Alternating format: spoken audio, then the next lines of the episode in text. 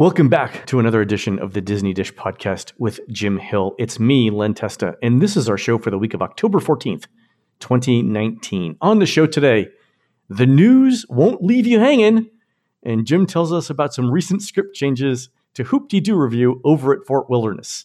And speaking of Jim, let's bring in the man who, when he gets to hell, will immediately ask about the special place that everyone says is reserved for him there. It's Mr. Jim Hell. Jim, how's it going? I'm fine, Len. And, and in fact, to be honest, given the number of times that people have misspelled my last name as Jim Hill, I, I fully anticipate I have mail waiting for me there. That's where my Time Life subscriptions was. There we go. You know, Ed McMahon, I could in fact be a winner. It's just all piling up there. Jim, I mentioned hell because it's October, the mm-hmm. month of Halloween, and I wanted to tell this story. I was in New York over the weekend on Friday morning, I was on the train at rush hour when everyone is trying to get to work, and a woman got on at Times Square in full Satan costume. red everything horns, tail, a pitchfork. And the first thing I thought was, you know, dress for the job you want, not the job you have.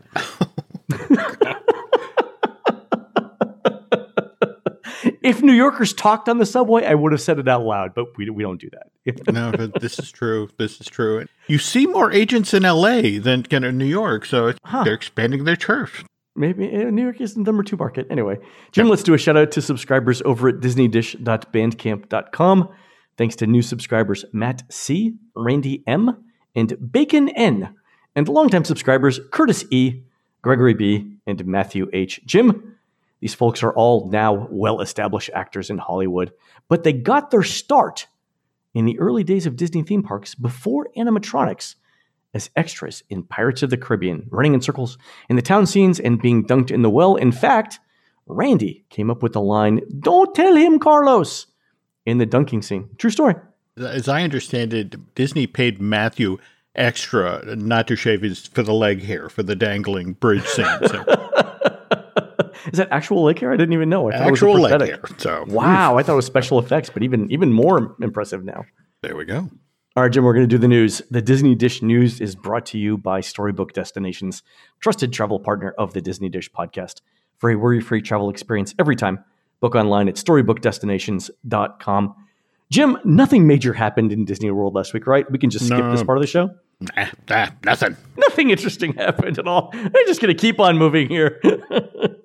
Speaking of keeping moving or not, yeah, you have a story for us. We had the Skyliner dedicated on September 21. Characters came out, photo op, and it then proceeded to run. And then comes Saturday night in the Riviera Resort Station. Disney does not want this described as an accident. In fact, they reached out to major media outlets and websites that covered it and actually asked those that used the word accident to change that. That how did they describe it? It was uh, they said that malfunction, malfunction, yes. uh, snafu, unex- glitch, uh, unexpected downtime, uh, incident, whatever happened in the station happened with enough force to actually shatter the plexiglass windows of one of the cars in the station. Well, let's start by saying no one was hurt. No one was hurt. No one was no hurt. One was well, hurt. I mean, okay. there were three individuals who were taken as a precaution to Orlando area hospitals after they were evacuated. They were all released Sunday morning. Okay. It took them three and a half hours to get all these folks out of uh, the cars that had stopped on the line. The fact that the vehicle that had been rolling around Disney property that was supposedly, you know, had been created for the evac I didn't see any evidence of this thing being used. They were using cherry pickers to take people two at a time. We're, we're going to talk about that, Jim, because uh, not to not to spoil the rest of our show, but one of uh, the Disney Dish listeners was mm-hmm. actually stuck on the Skyliner Ooh. and told us all about it. Who, who was this individual? Who reached so out? it's a it's a listener named Brent. Thank you, Brent, for sending this in. But Jim, let me ask you a couple of quick questions before we get started here. When do we think the Skyliner is going to reopen? Like, what's involved in this investigation here? From what I'm hearing from the folks at Disney, they obviously want to put this in the review mirror as quickly mm-hmm. as possible. As of Tuesday morning, they were once again cycling all of the, the gondolas through the various stations. Mind you, they're all empty, but they're mm-hmm. all cruising along at 11 miles an hour and three stories up. they want to get the Skyway back up and running with four guests as early as this coming weekend, the Columbus Day weekend. Uh, you know, because obviously you, we're going to see that that sort of artificial blip of folks who are coming out for the three day weekend. Mm-hmm. The problem here right now is determining: Are we talking operator error? Are we talking mechanical issues? Because with a brand new transportation system, Len, these sorts of things happen. In fact, I was just reading. David Koenig has just put out a wonderful new book called The 55ers. It's about the pioneers who settled Disneyland. It's, it's all of the the cast members who worked the first year uh, at the park back in 55. Wow. And there's a section of the book that deals with the Main Street operations team, uh, which would include the folks who ran the train station. And, you know, I know everyone's like, oh my God, you know, the first week and they have this accident. Well, listen to this storyline. Disneyland opened with two locomotives, each with its own set of six cars. One was designed as an elegant passenger train, the other was a, mm-hmm. a Western look freight car, a train with cattle cars and a caboose. Disneyland opened, the freight train stopped only at a small station in Frontierland with a passenger train, passed through the Frontier station, and it didn't stop till it made it back to the Main Street Depot. When the trains were stopped in their respective stations, a switch was activated to divert the other train to a spur track so they could go around the stationary vehicle. Okay. Once it passed, uh, the switch was supposed to be thrown back into position. And uh, David stressed those words supposed to be. Supposed okay, to be, yeah. so here's the incident. First manager of Main Street, Eugene Ralph Lemon, better known as Doc, recalled I was in charge of the stations running around the park. And a few days after we opened, there was a derailment of a train at the Main Street station. Really? Yep. When it came out of the tunnel on the 15 foot high bridge just before the station, a guy threw the switch between two wheels of the rear car. Ooh. And it wound up just leaning out over the entrance of Disneyland with people inside. Looked like it was going to fall, so we hurried and got the thing evacuated and shored up the car. Doc stressed here it happened the first week while we were still getting things squared away. Lemon assumed they'd dodged catastrophe, but Walt insisted there be consequences for the operator involved. Doc, Walt said, it could have fallen on people and killed them. Yep. So just like, oh my God, you know, the Skyliner, the, how could this happen? It's like, well, it happened at Disneyland the first week. So, yeah, these things happen, is what we're saying. Now, back to the letter. Let's right. hear, hear about what it was actually like to be high in the sky. so, it's from, uh, from Brent. Mm-hmm. Uh, and I will say this: uh, so Brent not only sent in the letter, but on touring plans we have a, an app called Lines, mm-hmm. uh, and has a chat feature. And actually, Brent was giving us minute by minute accounts of what was okay. going on. It okay. was it was a riveting Saturday night. I, I can't tell you how many people were were, were logged in and looking at that, but it was uh, it was captivating mm-hmm. reading. Anyway, here's the uh, here's the email. I'm I'm Brent, a touring plan subscriber, dad to two twin girls, husband to Jennifer. We're new AP holders, and we live in Cincinnati. I also listen to the Disney Dish each Monday, and I love the content. Thank you. Mm-hmm. Uh, my family and I were one of the hundreds of people stranded uh, Saturday night on the Skyliner. I thought I'd share our experience. You might enjoy reading about all about it, as it was both the worst of Disney followed by the best of Disney. So here's the setup. Saturday evening, we were headed to the International Gateway entrance at Epcot to grab some dinner and to give the Skyliner a whirl. He'd researched the Skyliner, listened to the reviews, and thought it sounded fun. Brent says his wife was a bit nervous as she doesn't like enclosed spaces. Nonetheless, we boarded before eating, and that's important, by the way, in the context of this letter. Rode to the Riviera, got off, and got back on the Epcot line. Besides us in the gondola, there were three women from New York and husband and wife from northern Orlando. Just before the turn on Buena Vista Drive, near the Speedway gas station, we came to a stop at about 8:10 p.m. The usual message played saying the Skyliner was temporarily stopped and that would be underway shortly. That message played repeatedly for the next three hours. and by the way, Brent Brent says that of, of all of the things that happened, the thing that he could do without ever again mm. is hearing that message for three hours. He said mm-hmm. that was like one of the worst parts of it. So Brent continues, uh, as you probably know, Saturday night was cool, about 80 degrees or so, and a bit breezy. The Skyliner was swaying a bit in the wind.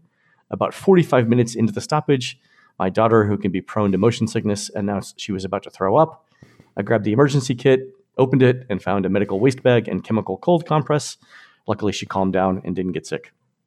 By nine o'clock, so 50 minutes into this, there were a ladder fire trucks and ambulances screaming by and Buena Vista Drive. We saw a ton of flashing lights at Epcot, and one of our gondola mates found the pictures online of the smashed gondolas. So uh, it's like being in the Titanic, I guess, and uh, before social media, but seeing, or maybe with social media, and seeing the iceberg, right? Brent writes that 50 minutes in, had, they had still heard nothing from Disney except a taped message that continued to play every five minutes. And Brent says, It's funny how your mind begins to uh, wonder things like, what if the cord is damaged from the accident? Can this thing fall? And Brent continues to say, I knew that Disney had practiced evacuation, so I knew that it was possible it would have to be brought down from a cherry picker. My daughters were fairly upset, and we were busy working to keep them calm. At 9 p.m., Brent writes, I pressed the emergency call button, announced that we didn't have an emergency, but asked if they could please provide more information about the evacuation plan or the continuation plan. The operator answered, stammered, not sure what to say, and then said, We're working to evacuate everyone as quickly as possible. And then Brent says, To my surprise, apparently the emergency call box is like an old fashioned telephone party line, and that other gondolas can hear the conversation. Several other people responded, asking, What does that mean? And can you tell me what evacuation means? What does that look like? There was no response, and then everything went quiet. Uh, Brent writes that he might uh, felt he like he might have induced panic, and he resolved not to use the call box again. So that's interesting. Did you know that the call boxes were all connected, Jim? I did not. Yikes. Okay. Okay. So party line. Didn't mm-hmm. know that either. Mm-hmm. All right. Uh, so Brent continues. Shortly after, Disney made an announcement with a real person that basically said the same thing as the pre-recorded message. Now we had two announcements alternating every few minutes. At no point was there an announcement that provided any information, no indication that help would be available shortly, nothing. At about 9:45, about 1.5 hours into the incident, Disney finally alerted us to the emergency kit under the seat. We'd obviously been in ours, but I was stunned that it took Disney that long to alert folks to its presence. In the kit were approximately six four ounce bottles of water, mm-hmm. six or so chemical compress bags. They last about 10 minutes once activated, Brent writes, a plastic whistle, a glow stick, six of the uh, medical waste bags, a tiny pencil, and a small pad of paper. So, Jim, let me let me stop the reading there and point out that there are 10 people in the cabin. There are six small bottles of water and six compress bags. So the way that I'm looking at this is is tough luck, Grandma. If you're on the Skyliner, right? That's what. It, oh. it, it's going to be Lord of the Flies in there. Mm-hmm. so, uh, so Brent writes at 10 p.m. We had a lovely view of Epcot forever. Our girls settled down and tried to sleep, but the incessant messages, which were very loud, made that difficult. Our gondola mates were fun people who loved Disney, and we had great conversations about our families, and it really helped to pass the time. About 11 p.m. or so, we moved a bit, then we stopped. A few minutes later, we moved and crept very slowly back to the Epcot station, and we were on the ground just before 11:30 p.m. So that's the the basics of the incident. Hmm. But Brent goes on to write, so this was the worst part of Disney. This is the worst of it all. I'm not certain that Disney thought being stranded on the gondolas was a serious possibility. I saw pictures of them practicing the rescue, but honestly, the protocol of saying nothing only heightened anxiety. Add social media pictures of smashed gondolas, fire trucks, and ambulances beneath you, and I'm sure that some of the folks were really nervous. Disney and us too uh, we're fortunate in that this incident happened on a cool, breezy Saturday evening. We had plenty of ventilation, and while I didn't care for the swaying in the gondolas, I was thankful that we were not roasting. This is the gift. I would not ever, and he emphasized ever, want to be in one of those things on a summer afternoon. We were at Disney in late June, one afternoon in Animal Kingdom, and it was 100 degrees, 100 degree weather, plus three hours in a stopped gondola, and you have a recipe for some very serious medical emergencies. On a day like that, the supplies in the emergency kit would not be near enough to keep people safe, I don't think Disney can rescue people fast enough. Also, those damn messages every few minutes are torture. So that was that was the uh, the worst of it. I, I got to say, you know, I, I, agree on some of this. I I've heard from uh, from other people. Uh, mm-hmm. A couple of them were doctors, and their big question was or concern was this: if you've got diabetes mm-hmm. and you take insulin, number one being if you if you don't have a if you don't have a injection with you, uh, for three hours, that could potentially be problematic, right? If you don't have insulin or food with you, could be problematic. Uh, problematic. But the other thing is, is and this goes to Brent's point, you're supposed to store insulin in a in a cool spot. It starts to denature at relatively at temperatures like above 90 degrees. I'm not sure that 100 degrees, as Brent says, uh, and insulin would combine very well. So that's an interesting question Jeez. right there yeah. about that. All right, so there's some there's some, definitely some things to to consider long term on that. Mm-hmm. Um, this is the uh, but Brent writes here's the best of Disney. We were met by Disney officials who quickly assessed us medically, gave us water, directed us to the bathroom, and then interviewed us. We filled out a simple form that provided our name, address, email, phone number, and if we were staying on property, the name of our hotel. immediately handed $400 in Disney, in Disney gift cards, 100 for each member of our party, and two park hopper passes for each member of our party. Interestingly, on the back of the ticket, it reads one day park hopper evacuation. And I don't know if these were pre printed or printed just for the occasion. So, can you imagine Wow. the intern who's like, hey, fire up the printer. I've got a job for you. Oh, All right. The Brent writes that we were also given a taxi voucher and directions to the beach club to catch a taxi. All in all, I thought the on the ground response was very swift, confident, and the compensation fair. However, uh, not however, but in addition, the next afternoon, about 1 p.m., I got a call from the general manager at the All Star Movies Resort. We just checked out, and he asked if we'd be willing to meet with him, which I was happy to do. The manager apologized for what happened and that he and Disney management knew it could have been easy to be stuck. He uh, said that Disney had worked through the night to track people down in order to perform some additional customer care. He indicated that uh, we were the only family at any of the All Star resorts to be stuck on the Skyliner. That's moderately surprising given the number of people there, right? I agree. I agree. Yeah. I was- mm-hmm. Okay. Anyway, Brent writes at that point, he indicated that Disney was comping our hotel stay, providing us with $400 in additional cash credit, another $100 for each of us, and had placed one additional park hopper on our MDE account because the credit card had already been charged. And because he was giving us a credit of $400, he handed me cash that totaled our three night hotel stay plus the $400. So, so Jim, mm-hmm. so I'm, I'm picturing Disney Disney people staying up all night. Number one, hitting every available ATM in Lake Buena Vista, right? 'Cause how do you how do you come up with that much cash? And then printing tickets like willy nilly. Anyway, uh, Brent writes, I later saw the park hopper ticket in our MD account correctly assigned to each of my family members. The manager didn't say it, but because we are a annual pass holders, but it paid for the not so scary Halloween party, I wonder if the four hundred dollars was to compensate for that. And Brent writes, I wish I would have booked the Poly and the deluxe dining plan. There we go. Yeah, you and me both, man. Yeah. So Brent, uh, Brent concludes, I thought Disney's customer service recovery was spot on. At no point did I ask for any additional compensation. We love Disney. We'll be back in December. I'm grateful no one was injured. Disney can't take the summer heat issue lightly. Mhm. He writes, I should also mention that we were uh, just that Saturday discussing DVC as we kicked around it, uh, the idea for a few years. We had so much fun at the party. We decided to investigate purchasing at the Riviera in part because of the discount and in part because of the Skyliner. But I wouldn't buy Riviera now for a couple of reasons, and the Skyliner is one of them.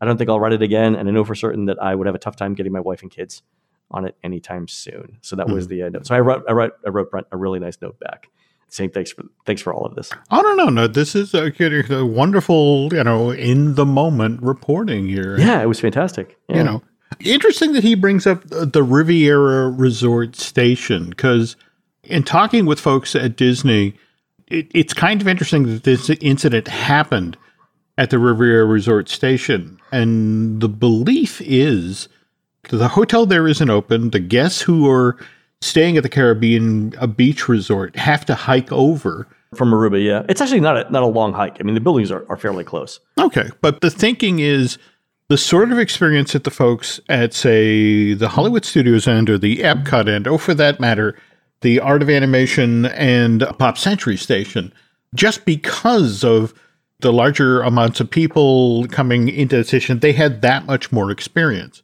It's intriguing to me, and again, to the folks at Disney, that it happened. this happened at the Riviera Station. The least trafficked of the stations so far. There we go. Uh, maybe something to look at. Anyway, so that was that. Thank you, Brent, for sending that in. Mhm. I love the, uh, like I said, the, the moment by moment stuff that happened on Lines Chat too. That was fantastic.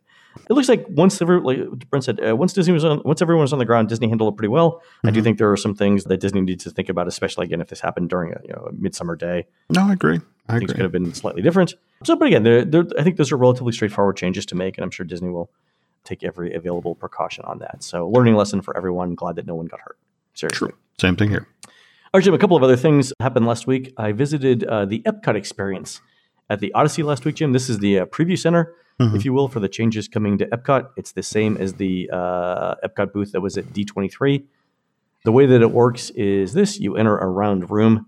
There's a model of Spaceship Earth in the middle that's elevated, uh, but the walls are one big 360 degree seamless movie screen.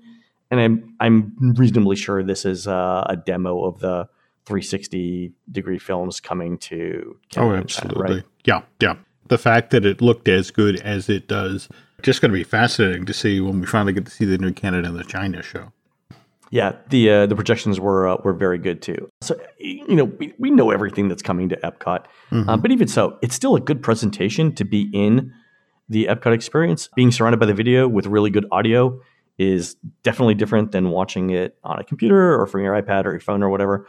Regardless of whether you agree what's what's happening in Epcot, right? The end of the presentation is kind of puzzling, and here's why. Mm-hmm. The last thing that they mention before the presentation ends is the Mary Poppins attraction that's coming to the UK Pavilion. So there's a projection of a modified United Kingdom street scene. The season appears to be autumn because a bunch of fall leaves swoop up and around and they're very colorful. And then we see Mary Poppins flying by, and then the film ends. Mary Poppins attractions is coming, and then they show a scene, and there's no discussion of what the attraction is, Jim. Nothing at all. It's just, hey, we're building a Mary Poppins thing. Eh, the end. Jim, are we any closer to knowing what's uh, what's going to be built here? When the money became available to do this, they literally pivoted and it's like, what exactly are we doing? Because we had the plan where we had 17 Cherry Tree Lane and the park across the way, and mm-hmm. now the artwork that they were using for the D23 presentation of the Cherry Tree Lane. That was for the UK version of Anna and Elsa's Sommerhus. The notion really? was that you stepped into the Banks's home. And then, in much the same way as the Sommerhus works, there are three separate rooms, three different sets of Anna's and Elsa's. There would be at least two different rooms. You could have a meet and greet with Mary Poppins and Jack. The room would be tricked up with a couple of the classic Mary Poppins illusions. She'd be able to reach into her carpet bag in front of you and pull out an oversized thing, and there'd, there'd be magical creatures that would appear in the window and that sort of thing. But now the notion is, well, we, we set attraction. Doesn't that mean a ride? That's why you get that point. sort of blinding field of cherry tree blossoms that come up on the screen. And they're still working out a budget. They're still working out a site plan. They have turned to the folks who are operating World Showplace and, hey, can we have a, a teeny tiny corner of no? Because they have events booked out as far yeah. as 2025. And it's just sort of like, no, no, we have events. Figure out some other way for Mary and Jack to meet with people. So that's to be a, there's going to be a little turf war going on, a literal turf war going on there. That's going to be funny. Yeah. So Mary may be opening pretty late in 2021. And it'll make it for the 50th, but don't necessarily count on being able to walk in the front door January 1st. Yeah. What is 50, Jim? Just a number, right? There we go. 50 is the new 51, as far as I can tell. And remember, when Disneyland had its 50th anniversary, it started May 5th, 2005, and continued all the way to September 30th, 2006. So that's the sort of uh, anniversary it, it spanned two fiscal years. there we go. There we go. So Mary Poppins, or whatever they're building there, late 2021, possibly 2022. All right. Jim, speaking of uh, other things that are coming up, last week Disney Cruise Line released a promo video for its uh, next ship, the Disney Wish. Mm-hmm. There were uh, only a couple of new things in the video. There was some concept art for the atrium, which shows the usual spiral staircase that you get on, on Disney cruise lines, and then uh, a new ornate chandelier. Again, fairly standard for Disney ships, but the chandelier looks to be much larger mm-hmm. than the current ships. The thing that got my attention, Jim, was the exterior renderings of the ship. One of them shows midship staterooms that bulge out of the sides of the ship, and the current lineup of Disney ships don't do that. So I went over, it's like a, a minute 45 promotional film. Jim, I went through it second by second like it was the Kennedy assassination Zapruder film. Yeah. we I had my computer screen open with multiple images of the current Disney ships from multiple angles, right? And where Scott and I are on the phone going through this, trying to figure out like, is this rendering true? And if it's true, what does it mean? So um, so the first thing that Scott said was that the bulges in the st- uh, sides of the ship, it happens right around the smokestacks. So mm-hmm. basically, the where the stairwells and the atrium are on the ship. And Scott uh, Sanders from the Disney Cruise Line blog says this might be to make more space available in the atriums for public functions. And that, that kind of makes sense given the number of activities that take place there throughout the day, especially if the weather's bad or at night, right? More things happen inside. Mm-hmm. Totally makes sense but it might also be for for larger rooms. So we already know that the Triton class of ships, which is this newest class, are slightly wider than the Dream and the Fantasy. And Disney said that the Wish will accommodate about the same number of passengers as the existing ships, around 1,250 guest rooms. And so from research, I know that the Disney concierge rooms go for top dollar and they sell out very fast. But here's the second reason why I think we're looking at more concierge rooms. The other thing that Scott and I noticed was as we were comparing these these photos is that the new Wish ship appears to have one or two more forward decks than the Dream, and these are above the pool deck, mm-hmm. so they're not for the spa. It would make sense though to have these two mini decks as additional concierge rooms because they'd have direct access to the concierge sun deck and the pool. So if you notice on the renderings, the front of the ship is taller on the Wish than the Dream and the Fantasy, but two decks. My guess is that those are concierge rooms. Jim, any uh, any thoughts on this? Disney never operates in a vacuum, and if you look at what the other major cruise lines have done, the atrium thing is spot on. Though Disney takes great pride in the fact that the ships in their fleet do not look like milk boxes. They're not that big square shape that you need to accommodate, you know, oversized atriums and, and that sort of thing. So I'm kind of intrigued by the attempt to keep the classic line, you know, the, the, the cruise line of the 20s and the 30s, mm-hmm. and yet then still create space for additional uh, concierge rooms and these atriums. It's interesting you bring up the arrival space, how you come on the boat and the space there with the giant chandelier, because that seemed lighter, less, you know, classically grounded than what we've seen for the Disney ships previously. They're trying to keep the classic look and line, but at the same time understand that this is not the Disney cruise line of, you know, that, that launched in what, 97, 98. That, you know, yeah, it's not the, it's not the cruise line from 20 years ago. Yeah. Yeah. You have this entire group of people who have gone on Disney cruises beforehand and and loved it, but also have you know the well again remember the survey you talked about uh, you know a, a couple of months ago about you know what technologies people now expected to have right. in their rooms. So it's how to be modern, how to create what people expect from a modern cruise experience, but at the same time, how to still be classic and how to still be Disney. Yeah, we should we should start to know more next year mm-hmm. as the itineraries are announced because they'll mm-hmm. have to give more information about the staterooms when you start booking those. Right, once you announce the itineraries, that's you, it exactly. Yeah, yeah, exactly. Mm-hmm. So I think uh, Scott did mention that uh, um, he thought that there would be a high end restaurant similar to Remy mm-hmm. on the new ships, but uh, but possibly it would be Beauty and the Beast theme, and that kind of makes sense in the context of the atrium design that we saw, which looks very Beauty and the Beastish we just had the Enchanted Rose Lounge open at the. Jim, I was in such a good mood till you to the. To go ahead, go ahead. Well, no, no, we can we can save this for another show. But is it just me, or is Disney going back to the Beauty and the Beast well a little too often these days?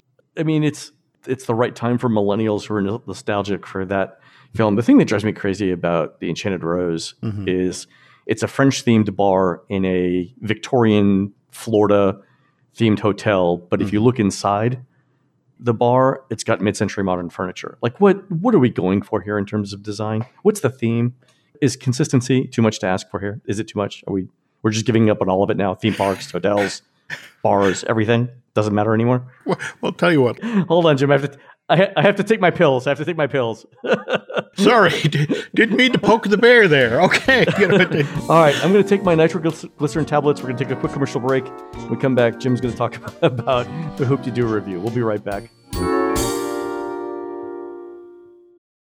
This episode is brought to you by Paramount Plus. Get in, loser! Mean Girls is now streaming on Paramount Plus. Join Cady Heron as she meets the plastics in Tina Fey's new twist on the modern classic. Get ready for more of the rumors, backstabbing, and jokes you loved from the original movie with some fetch surprises. Rated PG 13. Wear pink and head to ParamountPlus.com to try it free.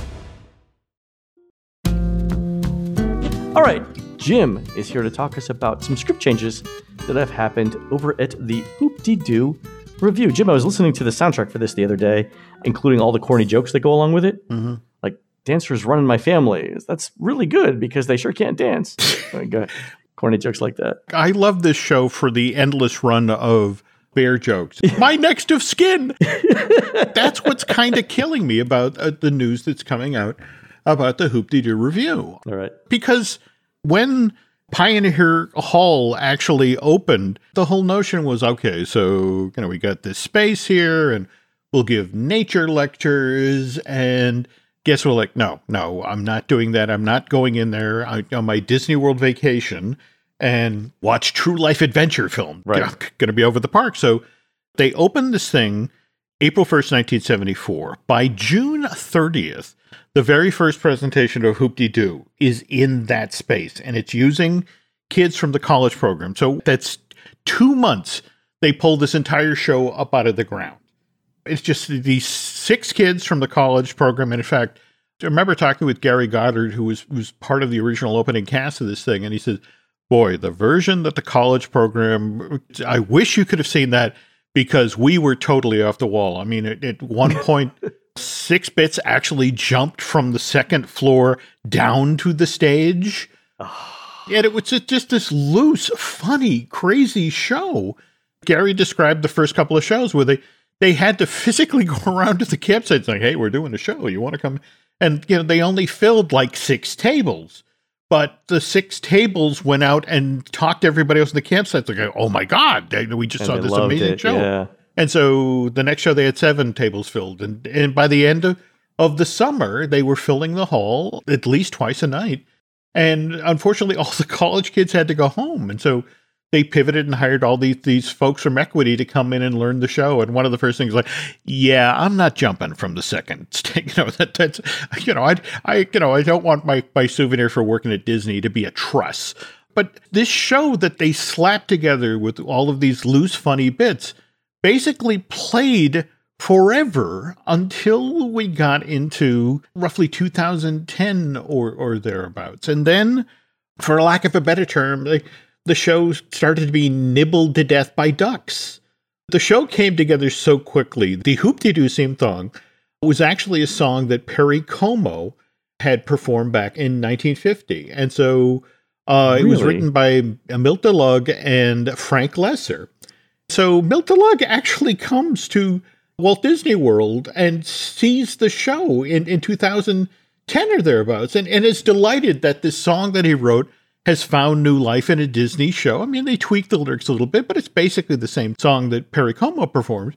And he mentions it casually to Frank Loesser's widow, who kind of loses her mind like, what? This is the thing that's been presented 10,000 times? And did they license the right to that music? ka-ching, ka-ching, ka-ching, ka-ching, And, and that's it exactly. That the Loesser family hires a lawyer. They reach out to the Disney company. Go, hi, did you guys ever license that? And it's like, and look back, it's like, I, oh, geez, I don't think we did. And so they had to pay the Loesser family a pretty sizable check, and then they wrote a brand new theme song that's much in the style of the Perry Como song, but is entirely Disney owned. And so that was the first change. And then after the Pulse shooting in 2016, this is a sort of you know a Wild West show. They come in by stagecoach, and there were guns used in the show, but they were always you know clearly pop guns and toy rifles and pistols and that sort of thing. Uh, those immediately got cut from the show.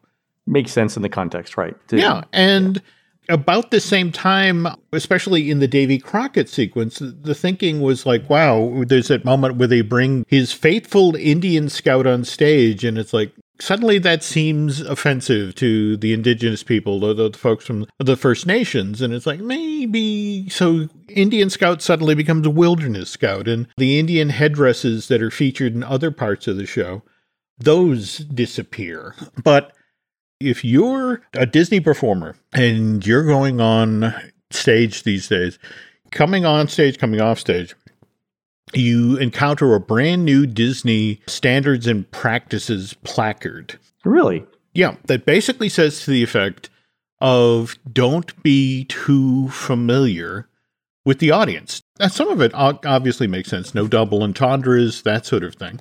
Yeah. But with a show like Hoop-Dee-Doo, where think about how much of that show is done on the floor of Pioneer Hall. Performers moving from table to table. I mean, for example, the state song, just gathering the information about, all right, who's from what state so I can then sing about this.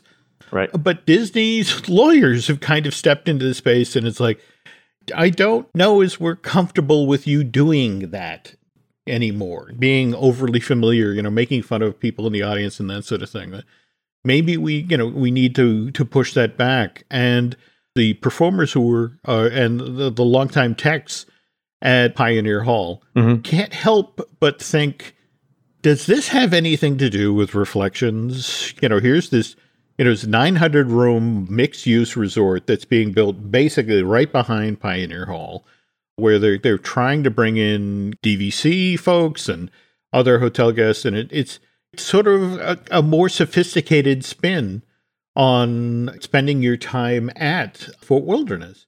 And the notion is, are you guys cleaning this show up out of concern about who's coming through the door here in 2002 or, or 2022? Wow. The fact that half the fun of this show is that it's it's corny. It's not meant to be sophisticated. Len, the only reason this show was was even created was that when they opened this place in April of 74, I mean, the Crockett's Tavern was doing okay business, but it was just like, wow, we just spent all this money building this giant building with 1,200 hand fitted logs, and we got to earn our keep. And so they, they invent this silly show that really cut on with guests. And it just the whole notion that here's the folks at Disney World who are trying to justify what they're being paid in when they work in management. And it's like, are we accidentally insulting the indigenous people? Are we accidentally insulting our the female guests in the hall? And maybe we needed to fix the script. And in fact, the last thing I heard is there's now concerns about the Alamo portion of the show. The notion of well, you know, the Alamo, and we, you know, that we fought the No, Mexican. no army one and remembers the Alamo, Jim. no one, no one remembers the Alamo. No No one- hundred years ago, it might have been. It might have been a different script. Right Mm. now, it's you can make all the fun you want of the French and Indian War. That's all I'm saying. That may be the joke the next time you get in there, Len. You know what? We invaded Canada. Why don't we do a song about that? That would work. All right. there, there's there's a suggestion for all you budding songwriters out there. Fair enough. all right, folks, that's going to do it for the Disney Dish show today. Please head on over to disneydish.bandcamp.com where you'll find exclusive shows never before heard on iTunes. For our Bandcamp subscribers, we're working on at least two special Disney theme park shows. We've been crossing the country, digging into the archives for these. I promise you things that you've never heard before coming soon. On our next show, we're going to talk to Robert and Alyssa, a couple who are living in Disney World hotels for a year. Don't forget that we're produced fabulously by Aaron Adams, who's competing this week in the Oyster Shuck Off contest at the Wellfleet Oyster Fest in Wellfleet, Massachusetts. What does Aaron have against bivalves? He's not saying. As you ponder that, please go into iTunes and rate our show and tell us what you'd like to hear next. For Jim, this is Len. We'll see you on the next show.